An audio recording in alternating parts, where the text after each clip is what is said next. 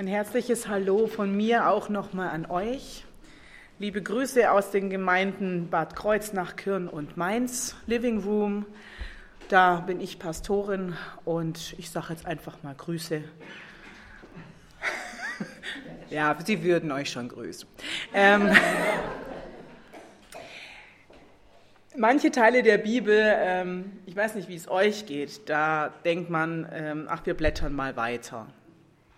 Oder? Also es gibt da so ein paar Stellen, so ein paar Gesetze im Levitikus, wo ich mir manchmal denke, ich, ich, ich blätter mal weiter. Ich war, als ich ein Mädchen war und die Bibel durchgelesen habe, da ähm, bin ich irgendwie an Hesekiel kleben geblieben und kam nicht weiter und habe dann irgendwann gedacht, ach, gehen wir einfach zum nächsten Buch. Spannend ist ja, dass manche Bücher, die früher einem nichts sagten, irgendwann die Eigenschaft haben, ja, dich anzuspringen und plötzlich äh, verstehst du den Text. Ich möchte mit euch heute ähm, über Kapitel reden, über die man wahrscheinlich wirklich nicht redet. Jetzt bin ich mal gespannt, was ihr denkt, was das wäre. So mal so ein paar Ideen. Geschlechts Geschlechtsregister, okay, eine Möglichkeit. Auch die anderen, die kann man da, okay. Also gut, dann reden wir halt über Geschlechtsregister. Ähm, ja, wir reden heute über Geschlechtsregister. Ähm, das erste Mosebuch wird Genesis genannt. Und Genesis heißt der Anfang. Und deswegen ist es spannend, dass bei Matthäus im ersten Buch des Neuen Testamentes auch so eine Anfangsgeschichte drin steht. Und wir lesen hier in Matthäus 1, Vers 1. Ähm, also Geschichte bedeutet, also Genesis heißt auch Geschichte. Deswegen, wenn ihr jetzt das Wort Geschichte hört, dann wird das direkt mit dem Anfang von der Schöpfungsgeschichte verglichen. Das ist uns manchmal so gar nicht so bewusst. Hier steht, dies ist das Buch von der Geschichte Jesu Christi, des Sohnes Davids, des Sohnes Abrahams. Also Genesis heißt nicht nur Geschichte, es heißt auch Anfang. Irgendwas fängt jetzt an. Und doch fängt es nicht im leeren Raum an. Es kommt aus einer Geschichte heraus. Es geht auf einen Neubeginn vielleicht sogar hinaus. Es geht also folgendermaßen weiter. Abraham zeugte Isaak, Isaak zeugte Jakob, Jakob zeugte Judah und seine Brüder. Judah zeugte Peres und Serach mit der Tama. Peres zeugte Hesron, Hesron zeugte Ram. Ram zeugte Abinadab, Abinadab zeugte Nachschon, Nachschon zeugte Salmon. Salmon zeugte Boas mit der Rahab. Boas zeugte Obed mit der Ruth. Ihr wisst, ähm, worauf es hinausläuft. Ich werde jetzt nicht bis Vers 17 lesen aber wir werden uns einige Verse miteinander anschauen. Ihr werdet wahrscheinlich jetzt sagen, meine Güte, wieso macht die da oben jetzt was mit Geschlechtsregistern? Ich hoffe, dass ihr danach alle sagt, was für eine schöne Botschaft Geschlechtsregister haben. Diese ellenlangen Stammbäume, und ich begnüge mich heute einfach mal mit dem von Jesus, sind ja immer wieder zu finden. Diese Tatsache ähm, hat mich manchmal so ein bisschen verwundert. Warum stehen die da drin? Wieso ist das wichtig? Wieso sagt Gott immer wieder, ich bin der Gott Abrahams, Isaaks und Jakobs? Er stellt sich damit vor und sagt, ich war in ihrer Geschichte und jetzt, jetzt bin ich in deiner. Ich war in ihrer Geschichte und du kannst so tun, als wäre es deine Geschichte. Deswegen sagt ein Jude auch immer gerne, ich, also wir als Juden sind aus Ägypten ausgezogen. Und sie meinen das buchstäblich, sie sagen das wahrscheinlich bis heute. Es ist uns passiert, denn unsere Vorfahren sind ausgezogen, unsere Vorfahren wurden befreit. Und ich bin dabei gewesen, als wir durchs Rote Meer zogen und 40 Jahre später durch den Jordan. Ich war dabei. Ein Jude ähm, denkt nicht nach vorne, er denkt nach hinten, so wie in einem Ruderboot, könnt ihr euch das vorstellen. Das griechische Denken, was wir auch haben, wir gucken immer Richtung Zukunft. Ein Jude guckt Richtung Vergangenheit und er rudert. Er rudert weiter in die ungewisse Zukunft und er weiß, dass Gott bei ihm sein wird. Er weiß, dass Gott ihn begleiten wird, denn die Geschichte von damals ist meine heute. Warum stellt Gott jetzt hier am Anfang der Geschichte Jesu auch wieder diesen Stammbaum? Gott sagt hier etwas ganz Unglaubliches. Während diesen ganzen Namen, wo man, wo einem schwindlig werden kann, sagt er, ich bin in ihrer Geschichte. Ich schreibe mit den ungewöhnlichsten Menschen Geschichte. Ich schreibe mit Menschen Geschichte, mit denen niemand anders eine Geschichte geschrieben hätte.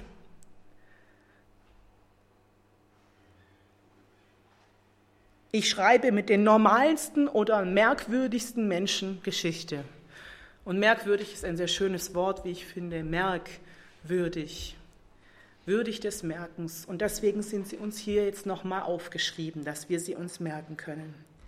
Auffällig, besonders an diesem Stammbaum, den Matthäus hier aufschreibt, sind die Frauen. Also in diesem Stammbaum kommen vier Frauen vor.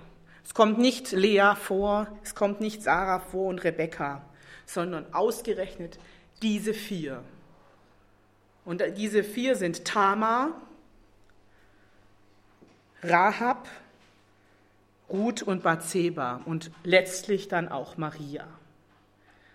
Wer war Tamar? Tamar war die Schwiegertochter von Judah, die ihren Schwiegervater verführt hat, um mit ihm endlich Kinder zu bekommen.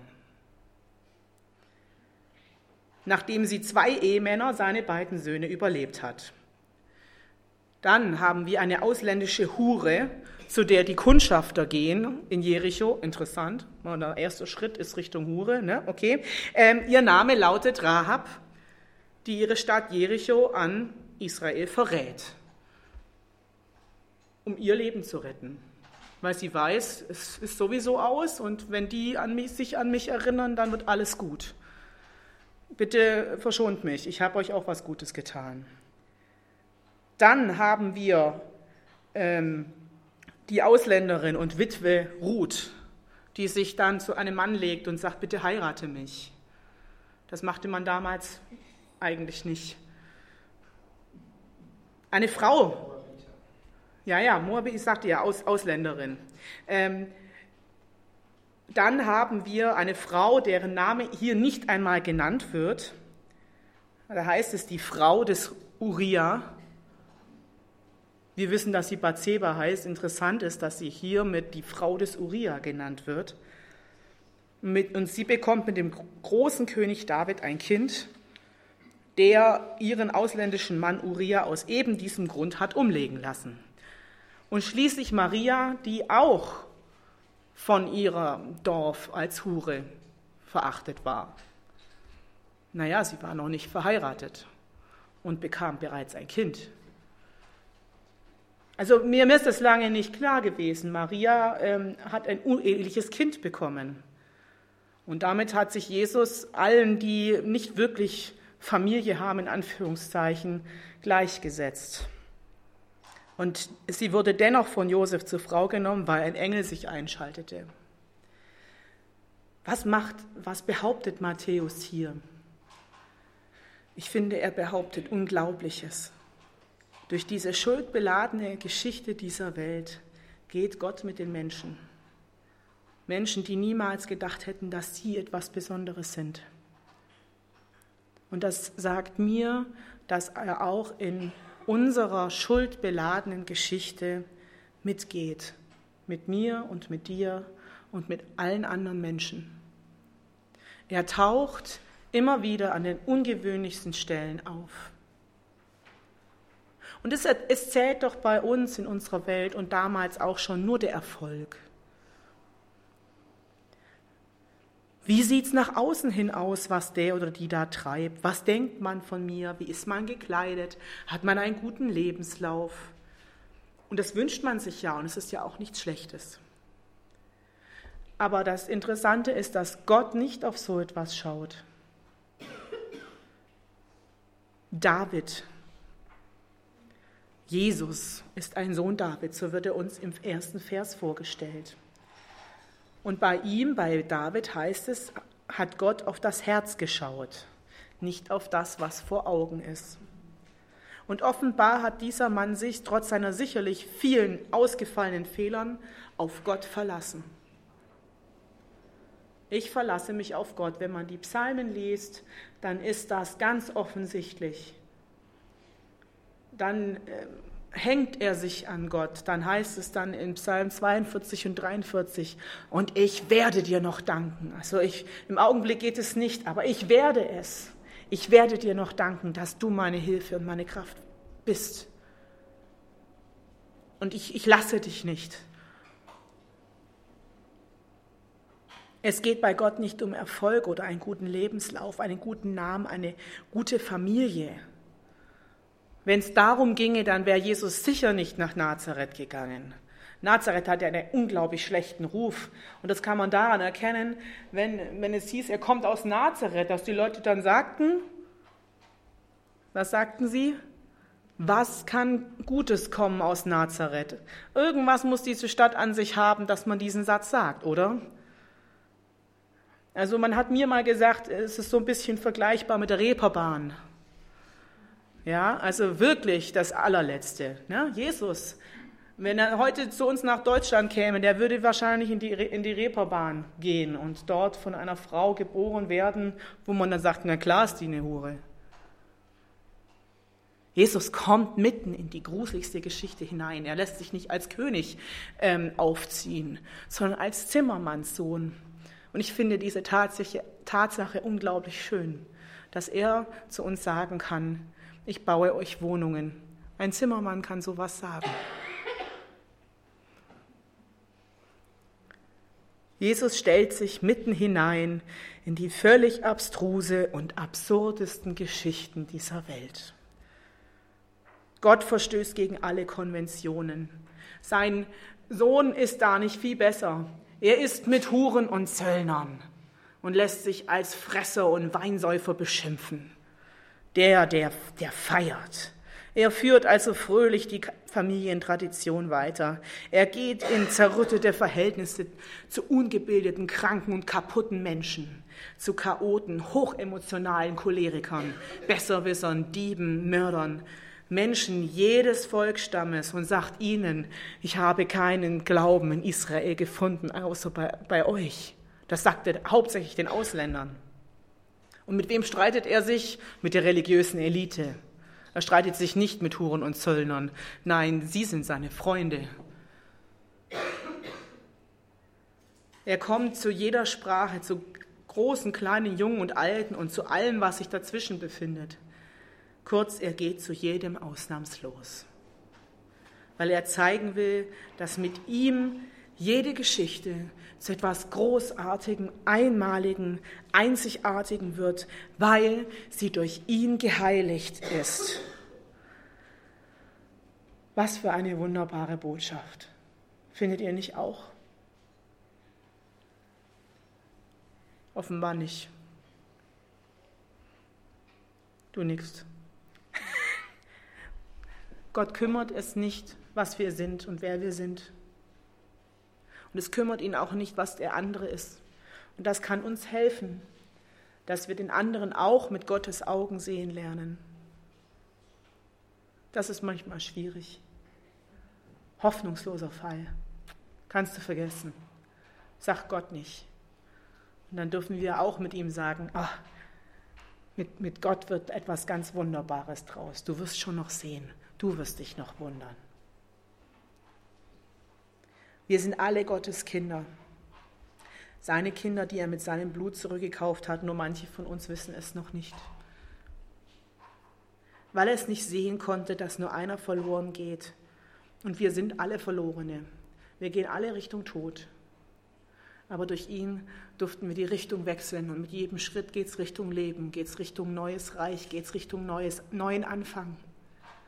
Mit jedem Schritt, den wir gehen, geht es Richtung himmlisches Jerusalem.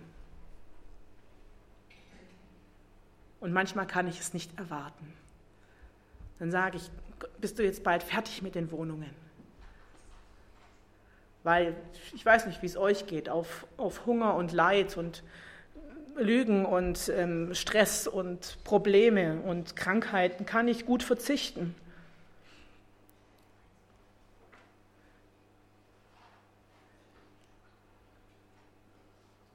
Er tut alles, dass so viel wie möglich zurückkommt. Er beginnt noch einmal neu. Er beginnt neu mit Jesus, seinem Sohn, zum Schöpfer, der aus Fluch Segen macht.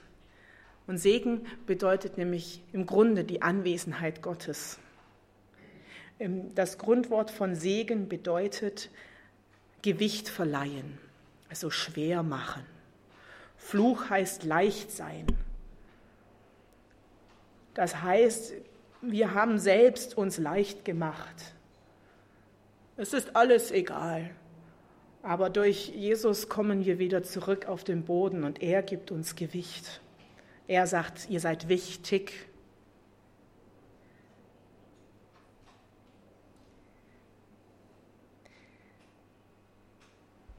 Wir sind alle Verlorene. Aber er hat uns wiedergefunden. Und das, das, das verwundert mich immer wieder, dass er wirklich in jede Geschichte von uns hineinkommt und sagt, hier bin ich, lass mich dich rausziehen, mein Kind. Und das heißt in Römer 3, Vers 23 und 24.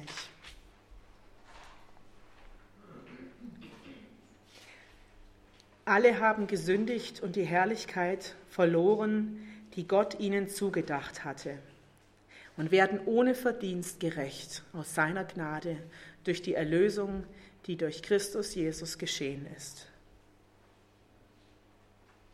Wir haben was verloren, die Ebenbildlichkeit Gottes, und das will er wiederherstellen. Er will es wiederherstellen, er wird es wiederherstellen, und er hat es bewiesen, indem er diese Geschichten hat aufschreiben lassen von Tausenden von Menschen.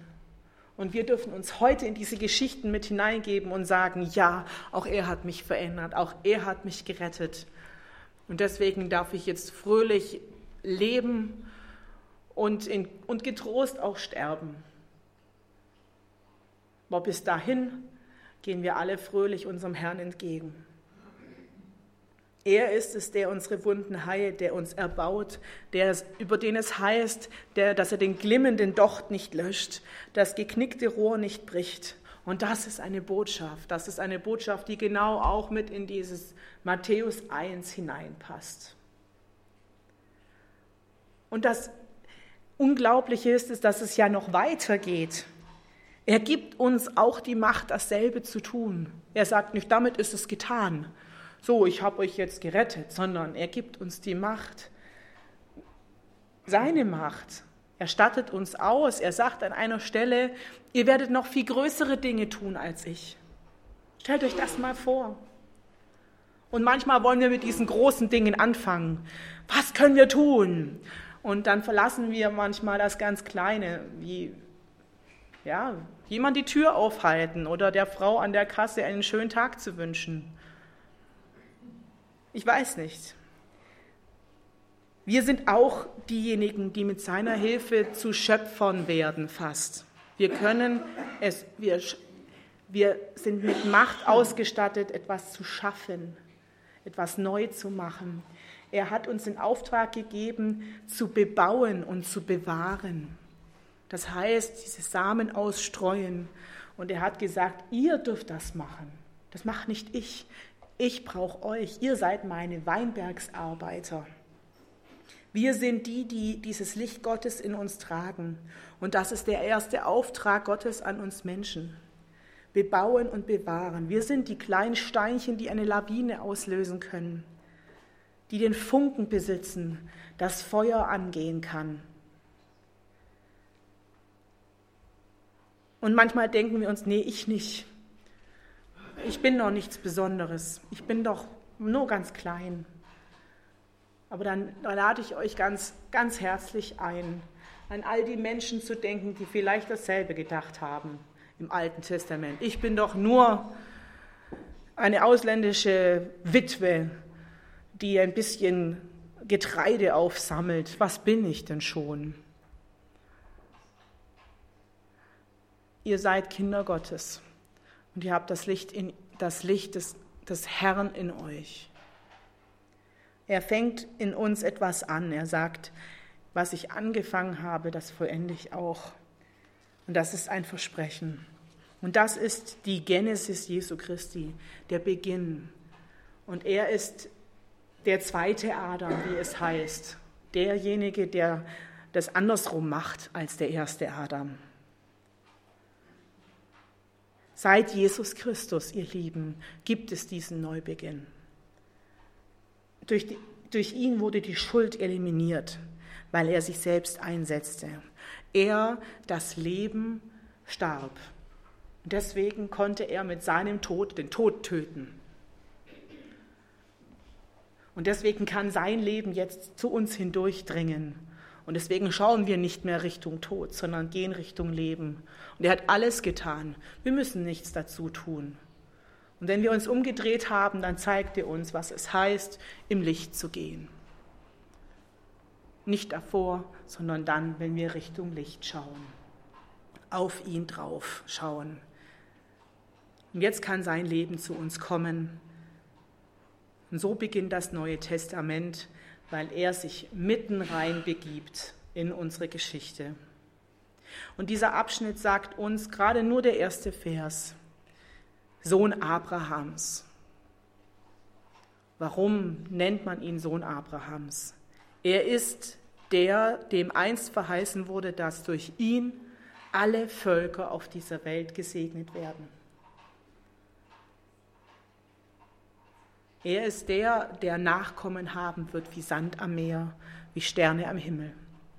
Und so dürfen wir, jeder von uns, sagen, ich bin eins dieser Sandkörnchen, ich bin eins dieser Sterne, ich gehöre dazu. Und er ist auch ein Sohn Davids, Jesus der König.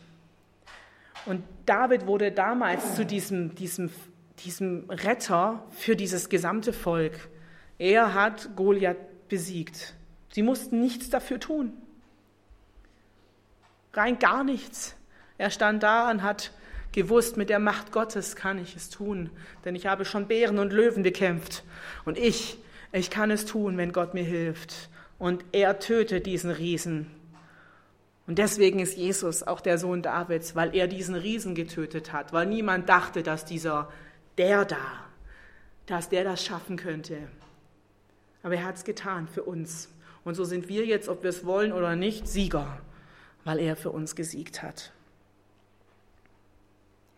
Und er will diesen versprochenen Segen in dein Leben bringen. Er ist der König, der seine Kinder zurückholt, der dich an seiner Seite haben will. Er zwingt uns nicht dazu, dass Großartiges in unserem Leben passieren kann. Er zwingt uns nicht dazu, dass wir in, allen, in allem Leiden und in aller Trübsal jemanden haben, bei dem wir uns ausheulen können wie ein Hiob, der auch gebrüllt und geklagt hat, während er mit Gott sprach. Er zwingt uns nicht dazu, seine Hand zu nehmen, uns rausziehen zu lassen aus, aus dem Wasser. Er ist der beste Menschenfischer, denn Menschen gehören nicht ins Wasser. Er muss uns da rausholen. Und er will uns da rausholen. Er will uns in sein Boot ziehen, uns saubere, trockene Kleidung geben und etwas Richtiges zu essen. Und dann sind wir auf dem Weg in den sicheren Hafen. Und deswegen macht Gott den ganzen Aufstand mit Jesu Geburt und all seinen Geschichten, die hier in der Bibel stehen. Er macht den Aufstand mit jedem von uns, weil er mitten in unser Leben treten will und sei es noch so chaotisch und kaputt, noch so friedlich oder voller Abenteuer. Er will dein Begleiter sein. Er schreibt mit dir seine Geschichte, die Geschichte, die mit in diese Reihe gehört von diesen Menschen. Denn auch wir sind Abrahams Kinder. Wir sind Söhne und Töchter des großen König Davids.